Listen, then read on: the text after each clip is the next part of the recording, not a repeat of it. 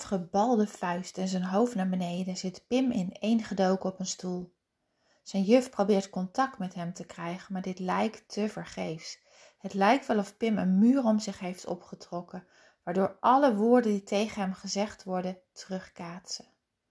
Als de juf hem vraagt terug naar de klas te komen, kan Pim zijn boosheid niet meer in zich houden en schreeuwt een lelijk woord terwijl hij zijn vuist op tafel slaat.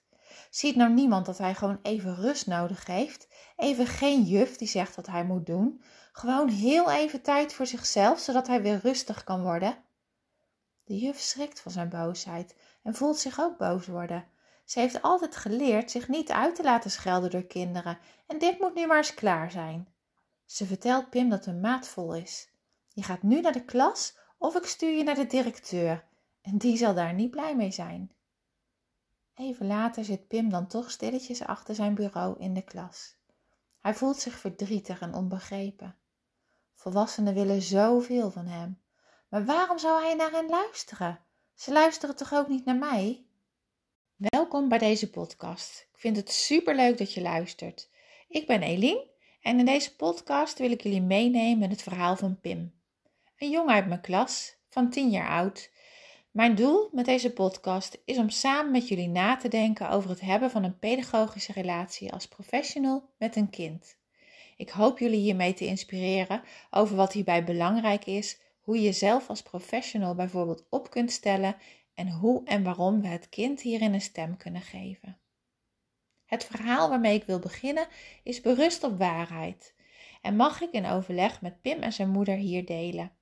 Uiteraard heeft Pim in het echte leven een andere naam. Pim kwam anderhalf jaar geleden bij mij in de klas en had op dat moment al veel meegemaakt. Het vertrouwen in de mensen om hem heen had al flinke deuken opgelopen. Sinds Pim op de basisschool zit, voelt hij zich anders dan de andere kinderen. Het is net of hij er niet helemaal bij hoort. De andere jongens in zijn klas spelen graag met autootjes, terwijl hij het liefst boeken leest. En als hij in de kring iets wil vertellen over het boek wat hij gisteren gelezen heeft, lijkt het of ze niet begrijpen wat hij vertelt, terwijl hij er zelf zo enthousiast over is. Pim wordt er onzeker van en begint zich steeds iets meer terug te trekken. Als de andere kinderen samen aan het spelen zijn, zit hij het liefst met een boek in een stil hoekje van de klas. Al snel krijgen zijn klasgenootjes dit in de gaten en beginnen ze Pim te plagen. Kleine plagerijtjes, zoals het verstoppen van zijn boek of hem laten schrikken als hij stil in een hoekje zit, veranderen langzamerhand in pesterijen. Steeds vaker wordt Pim na schooltijd op de fiets achtervolgd door een paar jongens uit zijn klas en flink bang gemaakt. Iets wat helaas niet meer stopt. Pim probeert terug te vechten en op school verandert hij langzaam maar zeker van een stille, rustige jongen in de jongen die van zich afbijt en zijn best doet om anderen op afstand te houden. Ook bij de juf voelt Pim zich steeds minder op zijn gemak. De juf vertelt hem vaak dat hij te snel werkt. Ze gelooft niet dat hij al klaar is omdat de anderen nog maar net begonnen zijn. Steeds vaker krijgt hij straf omdat hij aan het vechten is of een grote mond geeft, terwijl de pesters gewoon door kunnen gaan en niemand daar iets van zegt. Het lijkt erop dat niemand ziet wat er aan de hand is. En als hij het probeert te vertellen aan de juf of aan zijn ouders, dan vertellen ze hem dat hij zelf ook zijn gedrag moet veranderen en moet proberen meer samen te werken met zijn klasgenootjes. De situatie loopt nog verder uit de hand als de juf Pim's ouders voorstelt om onderzoeken bij een gedragsspecialist te laten doen. Ze vertelt dat ze niet meer weet hoe ze Pim moet aanpakken. Zijn boosheid is veranderd in agressie, waarbij hij de juf, maar ook zijn klasgenoten regelmatig trakteert op een scheldpartij. Ze denkt dat de gedragsstoornis wellicht de aanstichter is van Pims gedrag. En als ze weet welke stoornis dit is, dan hoopt ze hem beter te kunnen begeleiden. De ouders van Pim twijfelen ook of dit wellicht handig is. Ze zien Pim snel achteruit gaan en het lijkt of alle pretlichtjes die vroeger zo vaak aanwezig waren, uitgedoofd zijn. Hij is niet meer geïnteresseerd in boeken, kijkt thuis alleen nog maar tv, speelt niet meer buiten met vriendjes en maakt veel ruzie met zijn jongere broertje. Ze besluiten contact te zoeken met een psycholoog en de onderzoeken beginnen. Een paar weken later luidt de uitslag van de onderzoeken als volgt. Pim is hoogbegaafd en het lijkt erop dat hij ODD heeft, een oppositionele opstandige stoornis, oftewel een blijvend lastig, boos en opstandig kind wat een nadelige invloed heeft op zijn dagelijks leven thuis, op school en met vriendjes. Maar om deze diagnose te stellen hebben ze nog te weinig informatie en willen ze graag meer onderzoek doen. Pim's moeder voelt dat haar maag een rondje draait en kan zich niet meer focussen op de rest van het gesprek. Als ze even later thuis is, opent ze haar computer en gaat ze op zoek naar meer informatie. Al snel staat haar computerscherm vol met gegevens over ODD. En natuurlijk herkent ze wel degelijk dingen die ze voorbij ziet komen. Maar wanneer is dit dan gebeurd? Pim was zo'n leuke, enthousiaste, leergierige en spontane jongen. Waar is haar Pim eigenlijk gebleven? Als de juf hoort van Pims waarschijnlijke diagnose, wil ze graag een gesprek hebben om te bespreken hoe ze hem de komende tijd het beste kunnen begeleiden. Tijdens dit gesprek geeft ze aan dat het goed is om op zoek te gaan naar een school waar meer specialistische begeleiding aanwezig is om Pim verder te kunnen helpen in zijn ontwikkeling. Bij hen op school hebben ze hiervoor onvoldoende kennis en mankracht in huis. Bovendien zorgt Pim voor zoveel onrust in de klas dat zijn klasgenootjes hier veel hinder van hebben. Als Pim dit later hoort, valt hij huilend neer op zijn bed.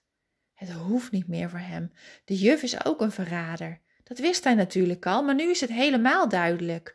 Ze wil gewoon van hem af, net als alle volwassenen om hem heen. Volwassenen praten alleen maar samen en denken dat ze alles weten. Nou, daar klopt niks van. Ze zijn gewoon super dom, allemaal. Hij gaat nooit meer naar school. Nooit meer. Vlak na dit moment vond Pim anderhalf jaar geleden de weg naar mijn klas. Een gewone klas waarbij we individueel naar het kind proberen te kijken wat hij nodig heeft, maar allereerst focus op een goede vertrouwensband samen, omdat dit mijns inziens de basis legt voor de ontwikkeling. Ik weet nog goed dat Pim binnenliep als een stoer mannetje, alert om zich heen kijkend, scannend om eventueel gevaar te zien aankomen. Hij zou eerst een weekje komen proefdraaien, zodat we erachter konden komen of wij de juiste school waren die Pim op dat moment nodig had. De eerste dag verliep goed, erg goed. Pim was beleefd, gezellig en werkte hard. Op dag twee veranderde de situatie al een beetje. Als ik Pim vroeg om iets te doen, deed hij net of hij me niet hoorde en keek hij een andere kant op. Ook gaf hij een stagiair een grote mond toen ze hem ergens op aansprak. Dit alarmeerde me, maar ik besloot er vooralsnog niet te veel aandacht aan te besteden. Tijdens de derde dag, mijn vrije dag, ging het mis. Achteraf begrijpelijk, omdat het enige nieuwe gezicht dat hij een beetje leerde kennen, nu opeens was ingewisseld door een ander gezicht. Wat er natuurlijk ook voor zorgde dat de dag enigszins anders verliep als de twee dagen ervoor. De volgende dag kreeg ik van mijn team te horen dat er wat aanvaringen waren geweest en dat we er goed over na moesten denken of wij wel de juiste school waren voor Pim. Hier zouden we veel werk aan krijgen en ze betwijfelden of het voor de sfeer in de klas bevorderend zou zijn. Hij had namelijk ook al wat aanvaringen met kinderen gehad. Ik weet nog hoe begrijpelijk, maar tegelijkertijd ook jammer ik het vond om dit te horen. Pim had na twee dagen al een speciaal plekje in mijn hart ingenomen en ik voelde ergens dat hij het zo nodig had om gezien en gehoord te worden. Ook was ik zo nieuwsgierig naar wie hij echt was en hoopte ik enorm dat ik dit de komende weken mocht gaan ontdekken. Maar mijn collega's hadden zeker gelijk. Het mocht niet zo zijn dat de komst van één kind zou zorgen voor een compleet andere sfeer in de klas en dat andere kinderen hieronder zouden lijden. Ik nam mezelf voor dat ik de komende twee dagen eens goed zou observeren en proberen Pim wat beter te leren kennen. Die donderdag werd het helaas niet gemakkelijker en besloot ik Pim naar een incidentje even apart te nemen en een gesprekje met hem aan te gaan. Terwijl ik daar met hem zat, zag ik hem in elkaar krimpen en zichzelf voorbereiden op een donderbreek van mijn kant. In plaats daarvan vroeg ik hem hoe het ging en wat hij ervan vond de afgelopen dagen. Zachtjes fluisterde hij dat hij het moeilijk vond en dat hij erg zijn best deed, maar dat het gewoon niet lukte. Met tranen in zijn ogen keek hij me aan. Ik slikte even en vertelde hem dat dat oké was. Het is ook nog maar zijn vierde dag en het zou toch raar zijn als hij alles al zou kunnen en er niks meer mis zou gaan. Foutjes mag je maken en daar leer je juist heel veel van. Ik vroeg hem of hij graag zou willen blijven. Hierop reageerde hij hard ja knikkend met zijn hoofd. Er verscheen een voorzichtige glimlach op zijn gezicht. Aarzelend voegde hij eraan toe: Maar ik ben zo bang dat ik, bang dat ik niet mag blijven. Ik besefte me dat er een jongen van acht jaar voor me zat, die ontzettend zijn best deed om zich goed te gedragen. Dit zorgde tegelijkertijd voor zoveel spanning dat het tegenovergestelde gebeurde. Ik sprak met hem af dat hij de komende twee dagen wat minder zijn best zou doen en wat meer zou gaan proberen te genieten. Een iets meer ontspannen Pim liep terug naar zijn bureautje en ik keek hem na. Ik voelde zijn onzekerheid, maar zag tegelijkertijd ook opluchting dat er iemand was die had geluisterd, misschien wel naar heel lange tijd. Uiteindelijk hebben we samen met Pim en zijn ouders de keuze gemaakt dat Pim anderhalf jaar geleden bij mij in de klas zou komen. Het was een spannende keus, omdat ik niet zeker wist dat dit de juiste was en vurig hoopte dat het Pim zou lukken zich te ontspannen en mij en mijn collega's te leren vertrouwen. Ook hoopte ik dat mijn andere leerlingen Pim zouden accepteren en de sfeer in de klas niet zou gaan lijden onder deze keuze. De afgelopen tijd is niet zonder incidenten verlopen, maar beetje bij beetje mag ik Pim verder uit zijn schulpje zien kruipen en mag ik meer en meer zien wie hij echt is. Nog steeds heeft hij moeite met leren vertrouwen van mijn collega's en zijn er op de dagen dat ik niet voor de klas sta meer incidenten. Toch zie ik een grote groei op allerlei gebieden. Ik heb regelmatig goede gesprekken met Pim, waarin hij zichzelf steeds meer durft te laten zien en eerlijk is over zijn gevoel, angsten en wensen. In deze podcast wil ik samen met jullie nadenken over deze casus en onderzoeken hoe wij als professionals het vertrouwen kunnen winnen bij kinderen zoals Pim en wat kinderen nodig hebben om een duurzame relatie aan te gaan met onszelf en anderen. Voor een goede onderbouwing heb ik hierbij gebruik gemaakt van verschillende literatuurbronnen. In de omschrijving van de podcast is na te lezen welke bronnen ik heb gebruikt, zodat je hier zelf, mocht je interesse hebben, nog meer informatie kunt vinden. Ik weet niet hoe jullie het hebben ervaren om dit verhaal te horen, maar mij raakt het nog steeds. Het maakt me verdrietig dat er vaak signalen worden gemist in de communicatie en omgang met kinderen en dat de gevolgen hiervan zo groot kunnen zijn. Tegelijkertijd ben ik me ook van bewust dat de leerkrachten waar Pim bij in de klas heeft gezeten vast en zeker hun uiterste best hebben gedaan om Pim te begrijpen en dat het in de hectiek van alle dag, als je als leerkracht voor 30 kinderen helemaal alleen voor staat, een bijna onmogelijke taak is om alle kinderen te zien en te horen. Met het vertellen van dit verhaal wil ik dan ook niet negatief denken en praten over de signalen die misschien gemist zijn, maar vooral vooruitdenken hoe wij dit als professionals in onze eigen toekomst met de kinderen waarmee wij werken hopelijk kunnen voorkomen. In deze podcast zullen jullie me een aantal keer horen praten over het hebben van een pedagogische relatie. Wat bedoel ik daar nou mee? Voor mij is een pedagogische relatie de verbinding tussen twee personen, waarbij er gelijkwaardig contact is. Contact waarin je niet boven iemand staat, maar juist naast en er respect is voor elkaar en er ook bewust tijd wordt geïnvesteerd om de ander te leren begrijpen en te helpen tot ontwikkeling te komen.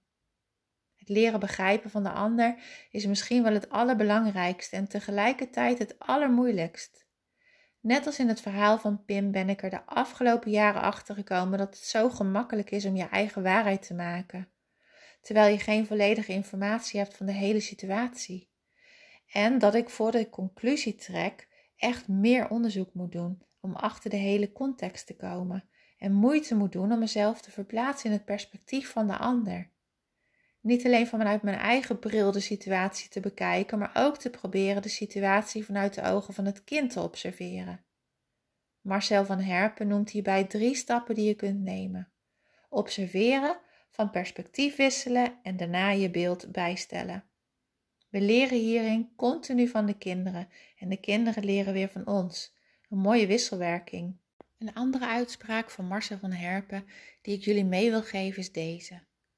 Je kunt alleen jezelf worden in relatie tot een ander. Hier moest ik zelf even over nadenken, maar dat is zo waar. Je kunt alleen jezelf worden in relatie tot een ander. Wat Marcel daarmee bedoelt, is dat een kind alleen zichzelf kan worden als jij dat mogelijk maakt.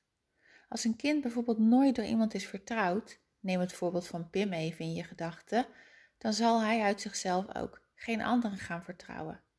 Je waardeert jezelf als anderen je waarderen. Je houdt van jezelf als anderen van je houden. Enzovoort, enzovoort. En daarom is het zo belangrijk dat er een gelijkwaardige relatie is tussen het kind en jou als professional, waarin jij dus van levensbelang bent voor wie het kind zelf is en wordt. Ik denk dat het goed is om onszelf hier bewust van te zijn. De afgelopen jaren heb ik gezien hoeveel impact een relatie kan hebben op de ontwikkeling van een kind. En geloof ik dat een goede relatie de basis is waarop ontwikkeling toeneemt. Ik ben zelf een groot fan van de determinatietheorie van Daisy en Ryan, beschreven in het boek Vitamines voor Groei. Hierin wordt benadrukt dat een kind drie basispsychologische behoeften heeft. Verbondenheid, dus het zijn in relatie, is daar één van. De andere twee zijn autonomie, dus het zelf keuzes mogen maken en hierdoor het gevoel krijgen dat je ertoe doet, en competentie, het gevoel dat je iets kunt. Deze ingrediënten samen zorgen voor intrinsieke motivatie en maken de kans dus aanzienlijk groter dat het kind zich gaat ontwikkelen. Ik moet hierbij denken aan het welbekende zinnetje zonder relatie geen prestatie van professor Luc Stevens, waarbij hij in zijn boek Zin in leren ook verwijst naar deze theorie. Het is een makkelijk overzichtelijk boekje, voor als je jezelf hier meer in wilt verdiepen. Om in deze podcast meer stemmigheid te creëren, heb ik de hulp ingeroepen van mijn collega's en studiegenoten van de opleiding Ecologische Pedagogiek. Een groot dank aan jullie. Wat heb ik persoonlijk nodig om iemand te vertrouwen?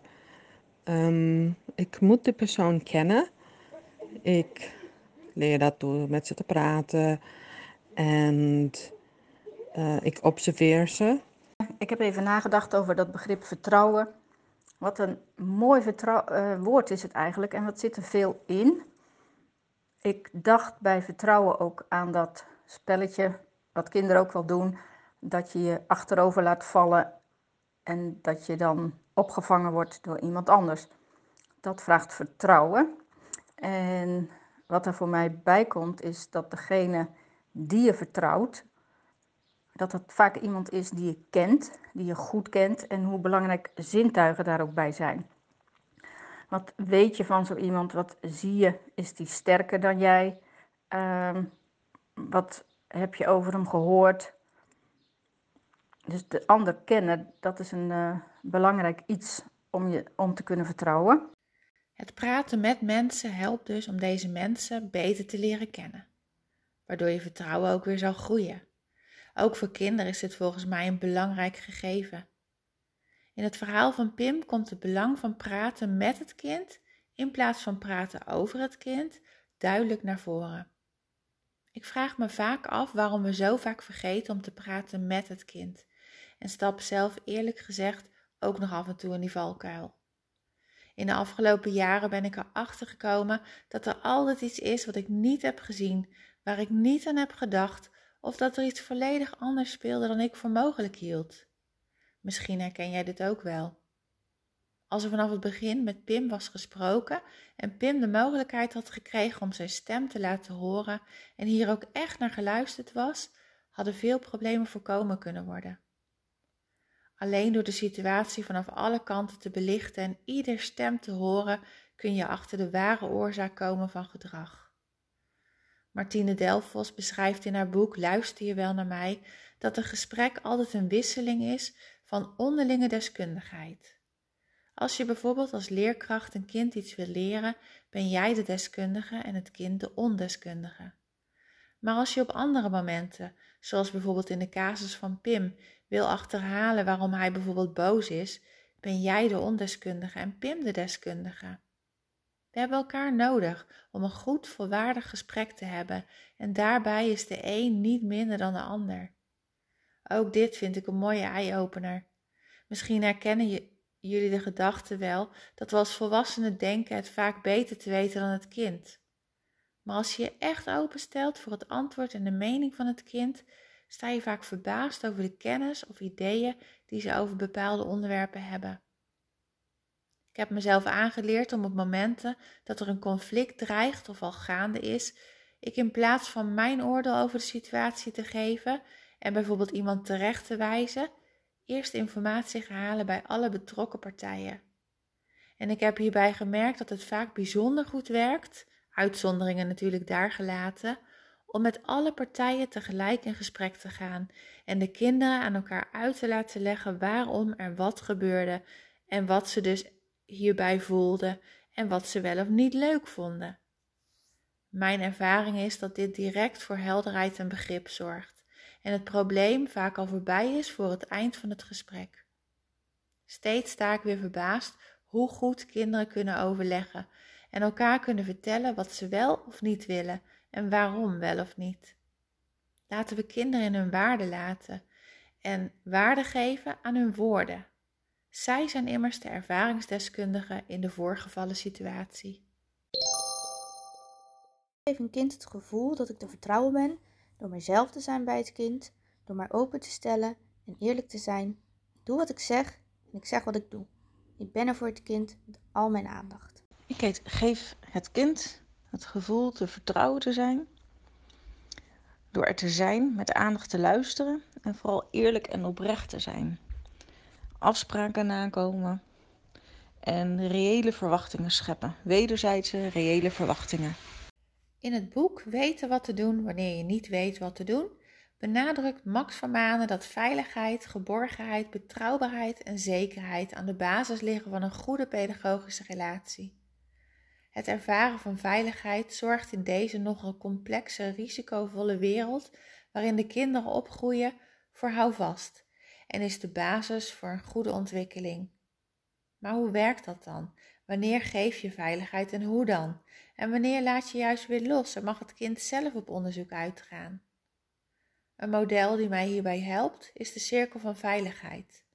Zoals de naam het al zegt, heeft dit model de vorm van een cirkel, waarbij je als volwassene aan de linkerkant van de cirkel staat en het kind aan de ene kant met geopende handen vertrouwen geeft om de wijde wereld te gaan ontdekken en hem aan de andere kant ook weer terug verwelkomt en laat merken dat je blij bent met zijn komst en hem wil ondersteunen waar je maar kan. Ik kan me nog goed het moment herinneren dat ik mijn zoontje leerde fietsen.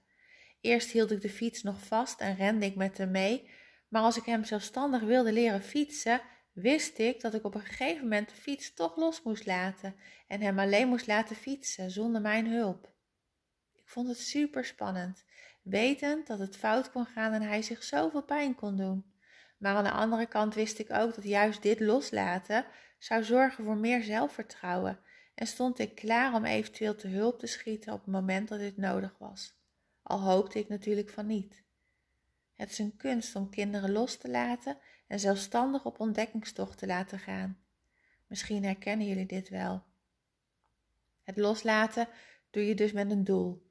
Door het kind vertrouwen te geven en los te laten, zal zijn zelfvertrouwen toenemen en door ook weer blij te zijn met het kind bij zijn terugkomst en de juiste steun te bieden, zal zijn vertrouwen in ons als volwassenen groeien. Dit benadrukt voor mij weer hoe ontzettend belangrijk het is om elk kind waar ik zorg voor draag warm te verwelkomen. En niet alleen aan het begin van de dag, maar op alle momenten dat hij naar me toe komt, wat de reden hier ook van is. Heel eerlijk gezegd heb ik hier af en toe best moeite mee. Misschien kennen jullie ook wel die kinderen die maar aandacht blijven vragen. Dan is het soms moeilijk om geduldig en vriendelijk te blijven. Toch geloof ik dat dit de basis is van het leggen van een vertrouwensband. Beschikbaar zijn en het kind ontvangen met een open, vriendelijke houding. Misschien goed om voor jezelf na te gaan of je dit herkent en wat jij hier persoonlijk misschien nog in kunt veranderen. Is er een kind waar je misschien minder geduld mee hebt? Ben je daar altijd vriendelijk tegen? Ervaart hij een gevoel van warmte als hij je ziet? Wat zou je misschien anders kunnen doen? De cirkel van veiligheid benadrukt voor mij ook weer dat het zo ontzettend belangrijk is dat een kind in continu verbinding is met ons als volwassenen. Als we de cirkel verbreken en het kind buiten de cirkel plaatsen, door bijvoorbeeld een time-out, zal dat effect hebben op zijn zelfvertrouwen en het vertrouwen tussen jou en het kind. Marcel van Herpen schrijft in zijn boek Duurzaam opvoeden en ontwikkelen dat verbondenheid cruciaal is om interactie succesvol te laten verlopen. Ontkoppelingen, dus het verwijderen van kinderen uit de cirkel van verbondenheid, leidt tot verwijdering, waarbij de verbondenheid juist selecteert met wie je verder kunt. Marcel geeft hier het voorbeeld van een afgesneden tak die hierdoor niet verder kan groeien en vergelijkt dit met een kind die wordt verstoten of, of gepest. Het kind leeft wel door, maar zal hierbij gedrag vertonen om zich figuurlijk uit te drukken. Dit gedrag is gebaseerd op hoe ze zelf figuurlijk zijn ingedrukt. Ik herhaal hem nog een keer, zodat je hem nog even op je kunt laten inwerken. Het kind zal gedrag vertonen om zich figuurlijk uit te drukken. Dit gedrag is gebaseerd op hoe ze zelf figuurlijk zijn ingedrukt. Hiermee bedoelt Marcel dat een uitdrukking gedrag is wat altijd voortkomt uit een indruk, oftewel een oorzaak. Ik moet hierbij ook nog denken aan de welbekende ijsberg, waarvan er maar een klein stukje te zien is boven het water. Dit stukje kun je vergelijken met het zichtbare gedrag, bijvoorbeeld de boosheid. Maar als fundament onder dit kleine zichtbare topje zit een gigantische berg onder water, waar de ware aard van het gedrag te zien is. Het wantrouwen, de angst die het kind ervaart, de pijn, het verdriet of de schaamte waarmee het kind misschien worstelt. Er is altijd een onderliggende reden voor zichtbaar gedrag en het is onze taak als professionals om daarnaar op zoek te gaan en het kind niet alleen te oordelen om het zichtbare gedrag. In het verhaal van Pim is dit bijvoorbeeld duidelijk te zien. De boosheid en agressie zijn een uitdrukking van de pesterijen en de onveiligheid die Pim ervaart op school. Pas als we de oorzaak kennen, is het mogelijk om er samen met het kind aan te gaan werken en kan het vertrouwen weer gaan groeien. Ik geef het kind het gevoel te vertrouwen te zijn door het kind te zien en naar het kind te luisteren en te doen wat ik zeg en te zeggen wat ik doe. Maar betekent dat dan dat je altijd lief en begripvol moet zijn? Dan gaan kinderen toch over je grens heen en leren ze toch niet om te luisteren naar je gezag? Ik geloof dat je altijd begripvol moet zijn. Dus naast het kind gaan staan en hem laten weten en voelen dat je graag wilt begrijpen waarom hij zich op deze manier gedraagt. En daar heb je onvoorwaardelijke liefde, geduld en vriendelijkheid voor nodig. Onvoorwaardelijk betekent altijd, onder elke omstandigheid. Dus niet alleen als het kind zich positief gedraagt en doet wat je van hem vraagt. Liefde is juist zo noodzakelijk op de momenten dat het kind je het bloed onder de nagels vandaan haalt. Juist dan heeft het kind jouw steun zo hard nodig. Daarnaast geloof ik dat alle kinderen duidelijke grenzen nodig hebben. En als die grenzen duidelijk zijn, ze hierdoor juist weer die veiligheid zullen ervaren die ze zo hard nodig hebben. De afgelopen weken werd ik persoonlijk mee geconfronteerd dat de stellen van grenzen broodnodig is voor elk kind. Ik hou er niet van om dat te doen en heb snel de neiging om het kind de autonomie te geven om zijn eigen grenzen te stellen, binnen mijn grenzen uiteraard. Maar toen kreeg ik opeens verschillende signalen waardoor ik besefte wat mijn gedrag ook kon betekenen voor kinderen. Een voorbeeld hiervan is mijn jongste zoon van 14. Hij is de jongste van vier kinderen en een heerlijke, makkelijke puber die nadenkt over zijn keuzes en hier vaak ook heel goede beslissingen in neemt. Mede daarom ben ik niet geneigd om hem allerlei regels op te leggen, maar hem zelf te laten nadenken over zijn keuzes en hier beslissingen in te maken. Een paar weken geleden hadden we een gesprek over zijn schermtijd en gaf ik aan dat ik zag dat hij er veel tijd aan besteedde en dat hierdoor andere talenten die hij ook had geen aandacht kregen of vergeten werden. Dat vond ik zo zonde om te zien en ik vroeg hem wat hij ervan vond. Hij keek me aan en ik zag de frustratie in zijn ogen. Hij gaf aan dat ik mijn taak niet goed deed en dat ik hem juist zou moeten helpen en geen goede opvoeder was. Ik gaf helemaal geen regels en dat miste hij enorm. Hij noemde de namen van een paar andere jongens uit zijn klas die wel goed werden opgevoed en die wel strenge schermtijdregels hadden en dat hij dat echt miste. Het voelde voor hem of hij dobberde. Hij wist dat hij te veel tijd besteedde aan zijn computer, maar het lukte hem nog niet om hier zelfstandig iets aan te veranderen en hij vroeg duidelijk om hulp. Nou, ik kan je vertellen dat die wel even binnenkwam. Het zette me flink aan het denken dat ik als volwassene vaak wel weet waar de grenzen liggen, maar dat het ook belangrijk is dat ik hier duidelijkheid over geef en kinderen niet zo loslaat dat het voor hen voelt alsof dat ze aan hun lot worden overgelaten. Samen met mijn zoon heb ik uiteraard duidelijke afspraken gemaakt, waar ik bij moest beloven dat ik er ook streng mee om zou gaan en hem ook aan moest herinneren als hij zich niet aan de regel hield. Een heel leerzame confrontatie, waarbij ik mezelf weer iets beter leerde kennen. Ik geef het kind het gevoel dat ik te vertrouwen ben door voorspelbaarheid. Uh, voorspelbaarheid is uh, denk ik heel belangrijk voor kinderen. Uh, vanaf de eerste kennismaking geef ik eigenlijk meteen al aan dat ik wat ik fijn vind en niet fijn vind. Het is niet dat ik met een regelboekje, maar wel meteen met gedrag wat ik niet fijn vind benoemen dat ik dat niet fijn vind. Um, heel erg vanuit mij. Is meteen eigenlijk grenzen geven. Uh, maar ook grenzen aanhoren. Dus wanneer een kind iets niet fijn vindt, vind ik dat ook juist belangrijk om te horen. En ook voornamelijk complimenten geven op dingen die ik wel heel fijn vind.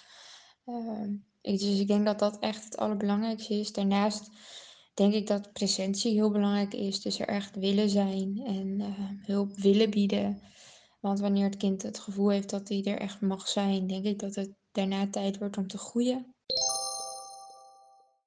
Het komende schoolseizoen gaat Pim de wisseling maken naar een junior brugklas. Een tussenklas voor hoogbegaafde kinderen van een reguliere middelbare school. Hij vindt het zelf best spannend omdat hij weer te maken gaat krijgen met nieuwe, voor hem onvoorspelbare mensen. En ik moet eerlijk zeggen dat ik het ook spannend vind voor Pim en dat ik hoop dat hij een eerlijke kans gaat krijgen waarbij begrip en vertrouwen vanuit beide kanten centraal staan. Om deze overstap soepeler te laten verlopen, heb ik samen met Pim een plan bedacht. Hebben een film gemaakt waarin Pim zich alvast voorstelt aan zijn nieuwe leerkrachten en hierbij ook vertelt wie hij is, wat hij heeft meegemaakt en nog belangrijker wat hij nodig heeft om een goede start te maken en een duurzame relatie met hen aan te gaan. Hiervoor zijn we begonnen met het verzamelen van informatie die we willen gaan delen. En het viel me hierbij weer op hoe goed Pim weet wat hij nodig heeft, wat er wel werkt en wat er juist niet werkt. Hij is hierin dus de deskundige en ik heb hem ook op deze manier benaderd. Pim kwam tot de volgende lijst die voor hem belangrijk is bij het leren vertrouwen van andere mensen. Wat heb ik nodig om conflicten te voorkomen? Dat het duidelijk is wat ik wel en niet mag. Waarbij een volwassene doet wat hij zegt en ook zegt wat hij doet. Ik vind het fijn als er iets fout gaat dat ik geen straf krijg, maar juist steun. Straf zorgt hierin vooral voor een versterking van boosheid. In plaats hiervan heeft Pim steun en verbinding nodig, dus een volwassene die naast hem gaat staan. Denk hierbij aan de cirkel van veiligheid. En die hem vraagt wat hij nodig heeft in plaats van hem buiten de cirkel te plaatsen. Als het niet gaat of er gaat iets fout, vind ik het fijn om even vijf minuutjes tijd te hebben voor mezelf. Als voorbeeld geeft hij aan het prettig te vinden om een minuut of tien met een boekje op een rustig plekje te gaan zitten, zodat hij alles een plekje kan geven en tot rust kan komen. Dit is dus niet hetzelfde als hem buiten de cirkel plaatsen, zoals bijvoorbeeld gebeurt met een time-out. Je blijft hierbij in verbinding en geeft het kind de ruimte om tot zichzelf te komen binnen de cirkel. Ik vind het fijn dat ik van tevoren weet wat er die dag gaat gebeuren. Dit helpt Pim om zich beter voor te bereiden en het zal hem minder stress opleveren. Dit was alweer het einde van deze podcast. Ik wil je bedanken voor het luisteren en ik hoop dat ik je heb mogen inspireren. Mocht je vragen hebben of een reactie willen geven, hoor ik dat heel graag. Ik wens je veel mooie momenten toe. Groetjes!